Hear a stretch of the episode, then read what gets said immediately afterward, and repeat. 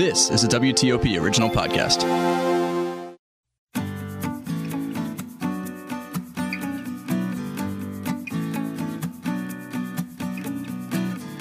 Welcome to The Vine Guy. In this part two episode, I have the absolute pleasure of being rejoined by Christi Coors Ficeli and now her husband, Dave. Now, for those of you who haven't heard part one, I'll just give you a very brief bio on Christi. As you could tell from her middle name, Coors, she is the great great granddaughter of Colorado beverage pioneer Adolph Coors.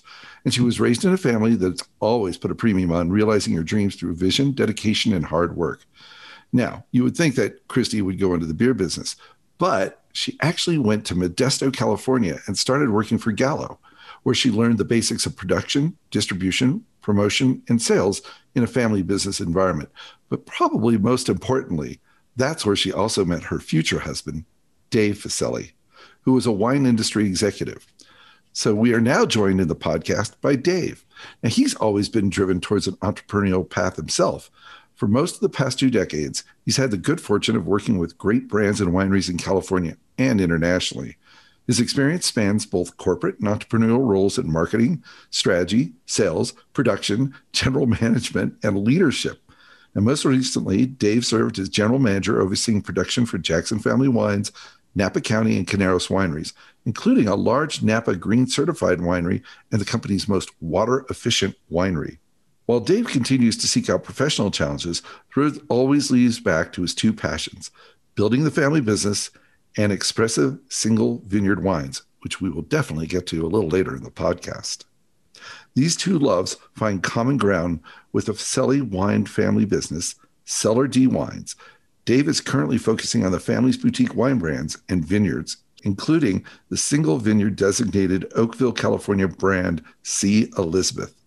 While not tending to the family business, Dave can be found volunteering his time working with Napa County and his neighbors to bring greater access to Napa's recycled water program. Dave is an active supporter of St. Jude's Children's Research Hospital and the Alzheimer's Association. He also serves on several wine and business advisory boards. This is a busy guy. Outside of work, he enjoys spending time with his family, of course, writing, playing sports, and can often be found coaching his kids' lacrosse and basketball teams. Dave lives in Napa County with his wonderful wife and business partner, Christi, son Luke, daughter Lucy, and of course, the family dog, Tuck. Dave, it is such a great pleasure to welcome you to the podcast. Christi, welcome back. Good to see you again. So, Dave, that's a that's a heck of a, uh, an introduction. you're you're a very very busy guy. I'm I'm just really lucky. You know, I Christi allows me to be able to pursue a lot of different things that are of interest to me professionally and personally. And in doing so, we both are always kind of trying to give back to the places and the things that have given so much to us. Well, to that end, and I and I didn't really touch on this in your introduction, but I, I see that you are also very dedicated to water conservation, including serving on Napa County's Groundwater Sustainability Advisory Committee. What is your interest in in this? I'm I'm just curious what's going on in Napa Valley. Well, you know, I grew up in, in the Midwest, where specifically I grew up in the middle of all the Great Lakes in Michigan, and water I always took for granted until I started moving west. And the further west I got, the more I realized water was uh, in no way to be taken for granted. And it was as precious as gold, especially when you come out to these parts. Being an agricultural community like Napa County, water is just essential for everything that we do. And I just felt like we have gained so much from the land here in Napa that we need to give back to each other, but also to the generations that come after us. So that's really where a lot of my passion for this comes from. Uh, secondarily, about five years ago, we moved across town over into the east side of Napa and water on the east side of Napa is even more scarce. And it's such a precious, precious resource that we, we being Christi and I, our neighbors, uh, people in the industry, are just banding together to try to not only solve today's problems, but hopefully put a program together that allows us to have water for generations. So, Dave, when we talk about the sustainability program for water, are we talking about residential water? Are we talking about agricultural water? Are we talking about both? Sure, we're talking about both. You know, we focus more on the groundwater side of things rather than surface water, only because groundwater is really what drives a lot of the agricultural uh, and residential water here in Napa. So that it's it's really all of it. It's all tied together. And you know, obviously, if we can find better solutions for agricultural water, then we in turn really bolster the residential water uh, supply side of things. And, and how has climate change or the recent fires in California, how's that all affected the work that you're doing? It, I think it just dovetails with what we already were working on in the sense that there are so many different factors that affect groundwater uh, from usage to climate change to just uh, uh, geography, different aspects, and all these different factors play a part in it. So we are really focusing on the usage side of it because we obviously all have a direct uh, link to being able to affect the usage side of groundwater. Well, I applaud your efforts. That's that's absolutely wonderful. I also applaud your efforts uh, in marrying such a wonderful woman uh, as, as Christi. Now, I do know I do know Christi's story, but tell me a little bit about your story. I'm very interested about this long-held dream that you've had Uh, with the family winery. Sure. Back when we met at Gallo, we actually kind of went our separate ways for a little while, not relationship-wise, but geographically Christi ended up pursuing her graduate degree back in Denver. And I ended up moving on from Gallo to Beringer Blass Foster's in the Bay Area. And when Christi came back, we got married and we were both working pretty hard in the uh, alcohol beverage space. And we had great jobs with, with great companies, but they were, it was very career driven. It, it, felt very much like we were sort of chasing the carrot in a lot of ways. And so, to oversimplify it a little bit, one night we were at dinner and we just said, you know, when we tell people what we do, if you're sitting on an airplane or if you're at home with friends, they're all envious of, in general, of what we do. We're, oh, you're in the wine industry. That's so, that's got to be so glamorous, so fulfilling. And the fact of the matter is, although we really appreciated the roles that we had and the companies where we worked, it was they were just jobs, and it didn't feel the same way people would parrot back to me what we were doing, and I wanted to feel that way. I wanted the feeling that we had to match what we were doing. We knew we were incredibly fortunate to be living in the Napa Valley, newly uh, newly married and we just wanted to really find a way to capture the greatest pieces of what we had living here. And we thought the best way to do that was really through wine and kind of wine on our terms for us, for our friends, for the people we love. Well, Dave, I feel your pain because I've actually been on airplanes when people ask me what I do. and as you know, what my day job is, they usually end up changing seats. so, so tell me about the partnership that you have going on right now with with Bill Nancarrow, the uh, the winemaker, of course, over at Goose Cross. But there's this evidently there's this project that you've got with an exceptional vineyard. I think it's called Game Farm. Do I have that correct? Yes. Mm-hmm. So Bill is the kind of guy you say, I want to do this, and he goes and does it, and he makes it happen. And Dave and I had talked about this project of C. Elizabeth, um, which is the brand we're talking about today, for 15 years, 16 years. Um, and we had talked about it, we had thought about it, we had played around with some things, and we were telling Bill about it. He's like, I've got it. I know exactly where we need to go. And he brought us over to the Game Farm Vineyard. And the plot, the block of land that he was having us um, potentially get our grapes from was called the rock pile. And this plot of land is its own little wonderland. I mean, it's amazing. There is absolutely zero dirt over there. It is all rocks and boulders and rocks and boulders. When we have a big rain year and you have the cover crop going through the the rows of the vineyards, there's nothing there. I mean, there's maybe a few little few little sprouts, but there's nothing. And but the the vines are about 25 years old. Um, they've got deep seated roots and they just get these amazing flavors from the wine. So we went out to lunch with Alex Viborni, who owns the vineyard, and we he brought one of the bottles of wine from that block of land, and we were just awed by it.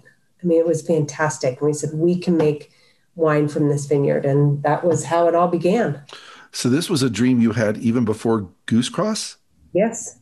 Wow. And I should yeah. probably back up and say that Bill Nancarrow, your winemaker at Goose Cross, uh, was formerly at Duckhorn and also at Paraduxx. And as you so affectionately referred to him in the last podcast, it's Duck Duck Goose. Correct. Does he mind that nickname? I'm just curious. Yes, he does. he's, got, he's got a good sense of humor. Right. Well, he's a Kiwi, so he has to. There you go. So you said the C. Elizabeth brand. What is that? Is that an homage to someone in particular? It is. So I'm C. Elizabeth. So my middle name's Elizabeth. Um, my mom's middle name is Elizabeth. My grandmother was Elizabeth, and my daughter's name is Elizabeth, even though we call her Lucy. And these four women in our lives are headstrong, kind of pain in the butts. Yeah, I've met you.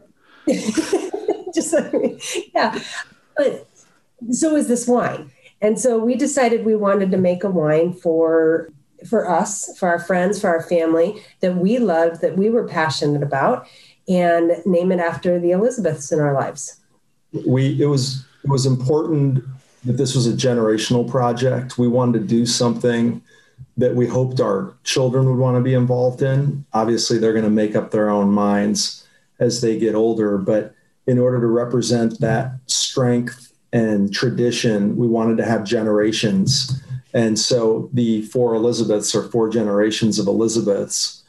And the idea for us was that this was a pursuit more than a destination. And there's a one of the most prominent creative pieces of the label is the backwards E, the second E in Elizabeth. And the reason for that uh, is isn't just to draw your attention, but it's actually sort of our guiding value that it's humility. You know, as proud as we are of our wines, we always want to remind ourselves that there's always you can always strive more. You can always keep going. And just when you think you've done everything perfectly, we look up at that backwards E to remind us keep going. That is awesome. I love that whole concept and uh, that label. I, I would love to see it some one of these days. I I know you can hold it up for me now. I wish our audience could see it. Look at that. That's very cool. That is very cool. I, I love how that is kind of embossed, and then you have the the backward e there. Thank you. Uh, can we go back for a second, though? I want to talk a little bit more about this rock pit because yeah. a lot of people don't understand that you can't grow vine, you can't grow grapes without dirt. And you had mentioned there's very little soil involved here. It's really uh, characterized by rocky, uh, more more rocks than soil. Mm-hmm. And and I'm if you just could spend a moment talking about it. Sometimes we assume that our listeners know everything that we know. And I think it'd be if you just spend a minute talking about how the vines actually go pretty deep to get literally stressed out and produce right. fruit. Yeah, the the really cool thing, in my opinion, of of this site, and I, you know, we've been in the industry for a long time, and we were blown away by the site as well, because as you know, many vineyards are various combinations of soil profiles, rocks, and soil. This this is very low soil content, very high rock content. It was a it was formerly a creek bed and it's right next to the Rector Creek Dam. So you have these traits that you would see on like a river bottom. And the vines love it because once they are able to, they'll keep searching for water. And when they hit the water table, they be, you know, they become happier. And so they, but they like being stressed to, they like working hard to find it. And once again, you know, metaphorically, we thought it was the perfect vineyard for us because it's kind of a blue collar hard working vineyard. And that's what we want to embody with what we do.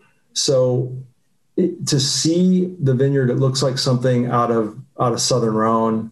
Uh, it looks like an old European uh, uh, rock soil structure, and it is very, very low on you know the the super high nutrient soil, which is great for growing really complex, really nuanced grapes. And we were we couldn't be more pleased with with the rock pit. So how does that stress translate into premium fruit? I'm just curious. It, I'd say the best the best word I can think of is intensity of flavor, uh, intensity and depth. Because when if you're constantly if you have incredibly incredibly rich soil, like you might want to grow corn or something else uh, a crop in. If you do that with grapes, you can end up with almost like a table grape type structure because if they don't have to work that hard, they don't build up a lot of the different uh, acidic traits that you want in your grape. They don't build up a lot of the aromatics and flavor profile. They become, frankly, somewhat diluted, if to, for lack of a better word. So, when you have that stress, you end up seeing those berries that you grow used to seeing when you live in places like this, where it's not like the big table grapes, but they're these intense little firm berries and those are emblematic of really, I think, the stress that a lot of that plant's going through. it's stress that the plant thrives in. You know, it's different than the kind of stress you might get from a, a plant or a vine that's under duress, where it, it's uh, it's dying. These aren't dying; they're thriving. They want to work, and the more they work, the more we we prune back all the extra foliage and things of that nature so that the water that is there and the nutrients that are there are concentrated on the fruit. They're not going into building a huge canopy necessarily. They're going into the fruit.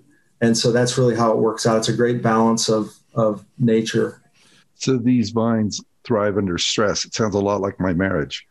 Uh, sorry honey uh, so you have this beautiful intense fruit. Take me through what you do with it in the winery. You know, Bill's style of winemaking is don't mess with it too much. Um, and I and I love that. Is he he wants the wine to taste like it's supposed to. He wants Cabernet to taste like Cabernet is supposed to taste. He wants Pinot to taste like Pinot is supposed to taste. So he has a very gentle hand in the in the winemaking process.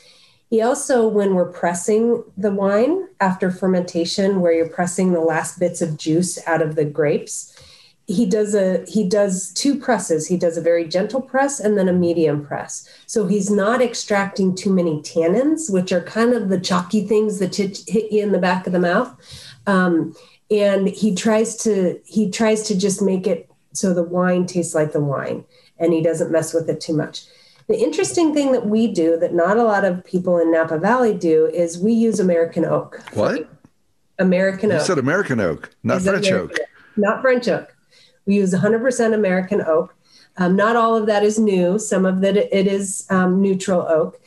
And it was actually Bill's first time working with American oak. So we've had some trials and tribulations and trying to figure out exactly the right places to get American oak and which ones are going to work for us. Um, I think the the one winery that I know of that uses American oak in a big way is Silver Oak. They're a big American oak user. Um, but it was just something we tried a wine. We were in Galena, Illinois. Yeah. We were in Galena, Illinois, and we had this wine. And I swear to God, I don't remember the name, but I remember there was a rabbit on it. And it, yeah, it, it wasn't. wasn't it wasn't Rabbit Ridge. It wasn't Rabbit Ridge. It, it was and I can't remember the name of it. And it was so good. And when I'm reading the back label, it talked about American oak. So it's like, hey, let's try it. Let's see how we can can do. And I think um, Bill did a fantastic job of merging new and new and um, third fill oak, neutral oak, to make this a wine that is. Some people drink it and they'll say, "Wow, I thought that was French oak." Could never tell you that that was American oak. And I think American oak's just a little underrated here in the U.S. Well, and I think it, it all depends. You know, we this was this is a passion project, and you know, I'll, sadly, I'll admit it's not probably the greatest business proposition because we. we don't cut corners. We haven't taken any shortcuts, and we're, we're not really efficient with how we do this. We're, we're not that's not our interest right now. Our interest is to getting this right. And in doing so, you know, you have to kind of kiss a lot of frogs. And we decided that we looked at both French and American oak. We, it wasn't that, oh, okay, we're going to do American oak and that's what we're going to do. We wanted to do what was best for the grapes in this vineyard to produce the wine that we were trying to produce. Most of our background had been with French oak. Yeah, of course. Which is fantastic and, yeah. and, you know, globally respected. As we started to go down this American oak path and realize there was some real wide differences in the style that was expressed from these various cooperages and from various regions. You know, we I always tell people that you know we do a, this is a micro lot Cabernet, but we have a ridiculous barrel program that we do, and it's as I said, it's bad business, but it's good for wine, and it's fun for Bill, I think, as well because it we truly we we create a playground where we can try multiple different blends that are coming out of different barrels. So what I think we've learned over the years, different cooperages, different techniques. We use a lot of water bent uh, staves now. We use uh, primarily some of the tighter poured oak. Uh, a lot of it's coming from Pennsylvania, but we've we've gone through. We've looked at Missouri,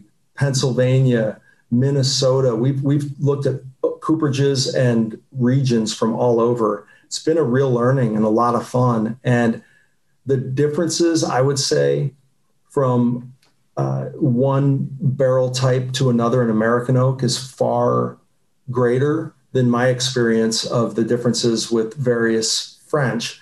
French are a little more tighter correlated, I would say, in my experience, where the American barrels are all over the place. So you really have to hone in on what you want. And vintage after vintage, we keep just tightening up our barrel regime. And it does change too, because, you know, with terroir and with different vintages, they sometimes require a barrel that we didn't use in 15, but maybe we'll use it in 17 because it works better with the what nature gave us type thing. But that's the approach. Somebody once told me, and by the way, I did not mean to sound so surprised that you were using American oak on this project, right. because I just usually associate American oak more with, say, the Australian style of, of wines that they're they're using a lot of American oak down there. Uh, but it is wonderful to hear that you are experimenting with American oak. And somebody once told me that oak is a lot like salt. There's a lot of different salts, right? You've got pink salt and sea salt and uh, you know uh, Mediterranean salt, and it's just interesting to hear how you're using American oak like salt. You're you're being very careful in, in this program, and I just I, I can't wait to try this wine myself. Now, you mentioned that this was a microsite. How much wine are you actually producing from the rock pit? Depending on the vintage, we usually end up bringing in equivalent of five or six hundred cases of wine, but we blend it. We have a rigorous blending program, and we usually end up with 150 to 200 cases of wine, and then we and a lot of the, the, wines that get kicked out are really beautiful, but we we sell them on the market. We don't bottle them; we just get rid of them, and we focus on what we w- with the blend program that we end up with. Okay, you two, that really is a passion project. Yeah, told you. We're a little crazy. Well, you know, I'm, I'm sure the proof is in the pudding. And before we get into the pudding, by the way, uh, my favorite part of the podcast, I want to talk a little bit about how you're giving back as as part of the community. I know that you two are a wonderful couple. You fell in love in California and you've fallen in love with Napa Valley, but you really have a great sense of community there. Yeah, and you know what? That's again why we fell in love with Napa and why we always wanted to live here is because of the sense of community. And we came to Napa in 2013 for our second trip to Napa. Our first trip was 2002 to 2005. And in 2014, we had the earthquake here in Napa. Mm-hmm. Um, Our first vintage of Seal Perfect timing. Right after the earthquake. And then in 17, we had fires. 18, we had fires. 19, we had fires. 20, we had fires. And, you know, Dave and I have always been raised, both of our parents were very, very much gave back to the community and to those in need. And Dave and I have grown up in that in that era. And we determined we picked our 2017 vintage. The great we picked the grapes off the vine the Friday before the fires hit Napa in 2017 on Sunday night. So we were very lucky to get the grapes in. They had been processed and they were sitting in a tank fermenting. We figured after 2020 and what a tough fire year this has been, it would be a great honor for us to give back a portion of our sales to fire relief in Napa. That's amazing. So, uh, is that the C. Elizabeth that you're giving the, the proceeds yeah, back from C. Elizabeth? Specifically, when we're going to be launching the 2017 vintage, coincidentally, uh, very soon. And because of the stories associated with that vintage, that's really the first kind of firestorms that hit Napa County and really had a profound impact on us and many, many people that we know and many people we don't know. We we felt that that vintage, and it's it's a great wine in our humble opinion. Uh, we felt that was a great vintage to be able to say thank you and show gratitude to everyone here. You know, we're coming out of the, this fire season, and we're gonna, as we launch this this brand, this vintage, we are going to give back a, a big chunk of anything that comes in. Commendable, but knowing both of you, not surprising. And thank you. thank you. now it's time to actually find out what these wines taste like. In my favorite part of the podcast, what's in your glass? So I understand we're starting off with the inaugural C. Elizabeth, the 2014. Is that right? Yes. So today we're going to taste the 2014, which is our first vintage, and the 2017, which is our about to be released vintage. Oh, cool. And same same vineyard, different barrel program, but it's it's fascinating to me to see the difference between these two wines. Um, in 2014, as I said, Bill was first using American oak, so he was trying a little bit of everything. We I think we had 10 barrels total of wine and we had 10 different barrels from different um, cooperages. And we tried to pick the best of the best.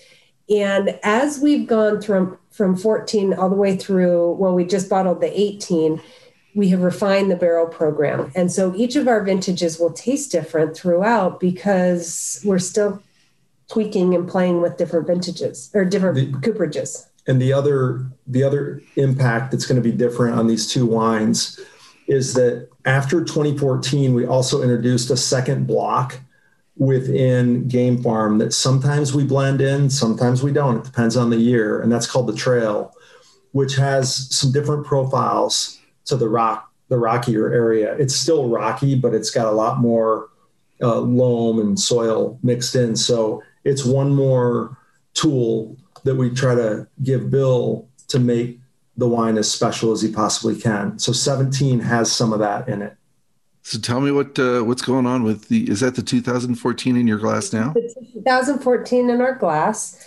Um, you know, the thing I love about American oak is the the vanilla um, and the chocolate notes. I'm a chocolate fiend. I love chocolate, um, but the vanilla and chocolate notes that come through really on the nose um, when you're smelling a wine from made with American oak. And I think the 14 has a beautiful nose, and that vanilla really comes through. And then as you get into the mouthfeel, this is a wine that still today I would decant this.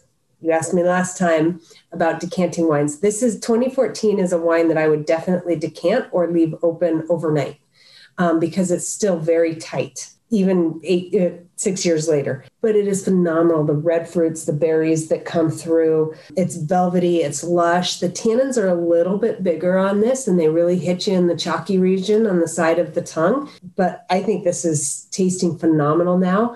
When we re- first released it in 2016, I want to say, it was tight. And we told everybody even writers that we sent it to to taste it we said open it the day before. And it still needs a little bit of that um, but i think it opens up just beautifully. Yeah and it's the challenge of you know you make a wine that you want to be able to last for 20 or 30 years or more but you also want people to be able to enjoy relatively soon. So we always tell people you know have two bottles minimum you know one to keep one to drink and try it. And even though we're about to release the 17 and each, I can honestly say 14, 15, 16, and 17 are all equally awesome to us and interesting. We're still drinking the 14 mm-hmm. because, you know, that's what we're going to drink for a while until we move to 15. Even though we're releasing the 17, it's ready. 17's ready, but these wines are, were built to age for sure. I was just going to ask you that question about the the ageability, and I know that Christi and I in the last interview we talked about some of the goose cross features, which is developing a wine that's ready to drink now, but also has some ageability. This wine sounds a little bit more special. This wine sounds like it's really got some ageability, and that if you do decide to open it on the earlier side, you're really going to have to give it some uh, give it some air, give it some time. Absolutely. Yeah, absolutely. And I like how you described all four of your vintages as you love all of them, but they're all very different, sort of like children. Like it, just like children. It really is. I mean, they're they're really different. And people always ask me, well, what's the best one? What's the best one? I can't pick because I love elements of all of them. Uh, I love the overall experience of all of them. And the only thing they have in common is really where they came from and the style. But you know, nature has such a big hand in it that we are able to have four different expressions of one style. You know, and, and I love all of my children, but there are days I can pick my favorite. yeah. I was going to say that exact same thing. I'm like, there's definitely times I'll drink each of the different vintages and I'll have a definite favorite, just like my children. No doubt. No doubt. so tell me about the 2017. One just quick side note on 17. We knew it was special about, well, I mean, interestingly, we talked about the fires. Post fermentation, actually, in the midst of fermenting and then post fermentation, Bill and I were tasting the wine as the valley was still, you know, smoking around us. And we both looked at each other like, how can this all be happening around us? And we're experiencing this, what's in this glass. We knew this was an absolutely special vintage. And we were so fortunate that we're able to actually share our vintage with people. This one, this one again w- was a benefactor of really fine tuning our label program. We started using multiple types of barrels from a few cooperages. We, we had kind of worked into our favorites, and this this vintage is a big benefactor of that kind of honing of our barrel program. But the the fact of the matter is, and I'm, I'm quite sure Bill would tell you this, the fruit was is gorgeous. And you know, our philosophy, as Christi said, is get out of its way and just try to optimize it. We're not we don't do a whole lot of uh, monkeying around. Uh, it's pretty much what we grow is what you're getting. It's 100% Cabernet, which I know is pretty rare. We don't blend in any Malbec or anything for it. We just want it to be the truest expression of the vineyard. And this this wine, I think, is a great expression of that vintage. So express it for me. It's got the, the, the difference with this versus 14, for example. I think there's more blue fruit characteristics starting to come through.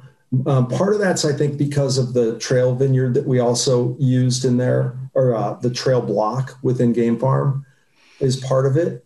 Part of it's just the the the way the fruit ripened, the aromatics expressed itself. But it's it, it tastes very unique to me. Yeah. And it start it, it's as I look at 18 and 19, it's a path that the brand has sort of the style has started to to take to some degree. It's a little more kind of valley mountain feel, even though this is a, a Oakville South Southern Oakville vineyard. It's it's a you know rock bed flat vineyard. It's got a lot a lot of interesting cues and nuances in it. I also think, you know, I did a tasting on this with Bill on Friday as we were thinking about launching this wine. I was like, oh, I've got to write some tasting notes. And he said, Do you taste the blood orange in it? And I was like, never thought about blood orange in wine. And, you know, I swirled it and I sipped it and I was like, you know, it's the power of suggestion. So, yes, I definitely got the blood orange. But that was a fantastic description of this from the winemaker because you get that acidity of the blood orange, but also the sweetness and the beauty that comes from that interesting fruit. From 14 to 17, you definitely get a lot of the the violet red fruit pieces with the white pepper, you know, and then the some of the subtle vanilla notes. There's a lot you can tell you can tell they're siblings, but they're very different siblings in a lot of ways. That's a great description. Just uh, out of curiosity, what's the alcohol running on uh, on these wines? They're both about 14.5. Okay. Wow. Um, so so nice, perfect, right in this right dead center of the bell curve there. Yeah. Yeah. Awesome. Bill manages that very well. I mean, he will go out in the vineyard specifically for the C. Elizabeth, and he will test the wines and the sugar level on this vineyard at least once a week during the growing season, just to make sure we're picking it at the perfect time. So he's not only t- tasting the sugar, testing the sugars, but he's also testing the viability of the grapes and how the flavors are coming through and and he'll chew on the skins a little bit to make sure it's got all that ripeness that he needs. Yeah, and we get, I, I think, you know, one other area to that point where I would tip my hat to Bill a lot is he's very involved in wine grape growing, not just in making wine. And so he spends a lot of time in that vineyard and other vineyards, you know, here at Goose Cross Vineyards. And I think the way he calls picks, you know, I, as much as winemakers, I, I would judge winemakers on their blending ability and their when they call picks, and usually that's how much time they spent in the vineyard because they actually understand what's happening. And in within Game Farm, there are other wineries that have have rows in there, and we we're not the longest in there. Uh, to you know, we don't just keep hanging around like some people do, and I understand that's the what they're looking for, but we want to have a balance. We want to have a good acid balance. We want to have those tannins. We want to have the titratable acidity so we can age these wines as well. And Bill just does a magnificent job. That I, a lot of this, I don't think it's you can learn in a school. I mean, I think a lot of this is just him really, you know, learning the trade in the vineyard, and it shows. Dave, I'm so glad you brought that up. I think one of the most underappreciated assets for a, a, a winemaker is really the amount of time they spend in the vineyard. Mhm. It- it No really, doubt. because it does come through in the wines because they're really understanding, you know, the the genesis of the grapes and when they're ready and and then what they can do with that in the winery. So thanks for bringing that up. That's that's a great great thing. Since we are talking about this C. Elizabeth, the 2017 C. Elizabeth, uh, and giving back to the first responders. Um, if somebody's interested in getting a bottle of the C. Elizabeth, A, how do they do it? B, how much is it? Because I'm sure people would be very interested in obtaining this wine, knowing that you're giving back to the community. Yeah, so um, it's not quite yet on our website, but it will be shortly. Um, the 2017, it's celizabeth.com. Um, so C as in California, The letter C. Elizabeth with a Z, um, and you don't have to do the backward Z. Um, Elizabeth.com, and um, there's a shop page there that you can purchase the wines. The C. Elizabeth is $150. The 2017 vintage is $150, and we're giving 50% of all revenue, all dollar sales back to fire relief. That's wonderful. Uh, that is just I, again, I applaud both of you. This is a while it is a passion project, it's also a passion that shows your commitment to the community. So oh, Thank you. hats we off. love Napa and we love this community and we want to do everything we can to help it thrive. It absolutely shows. You know what else shows is the wonderful enthusiasm that came through on this interview. Both of you are just uh, a wonderful couple, and I Yeah, can't fun- tell you talking with you. He geeks out a little bit more than I do. it was great, and I can't thank you enough for spending the time with me today. Well, thanks so much, Scott. We Thank you, appreciate Scott. being It's here. awesome to meet you and look forward to more interactions over the years. Can't wait to show up in person one of these days. Please do. Anytime. That'll do it for this part two episode of The Vine Guy, a WTOP news podcast. This episode was produced by Sarah Beth Hensley, and the music you heard is Wishful Thinking by Dan Lebowitz, available in the YouTube audio library. Don't forget to follow me on Twitter and catch my Wine of the Week shows every Friday on WTOP and WTOP.com. And until the next time, be just like Dave and Christi and do good and drink well.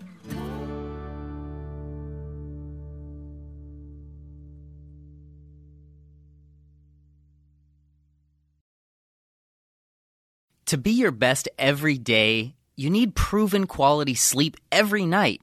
Science proves your best sleep is vital to your mental, emotional, and physical health.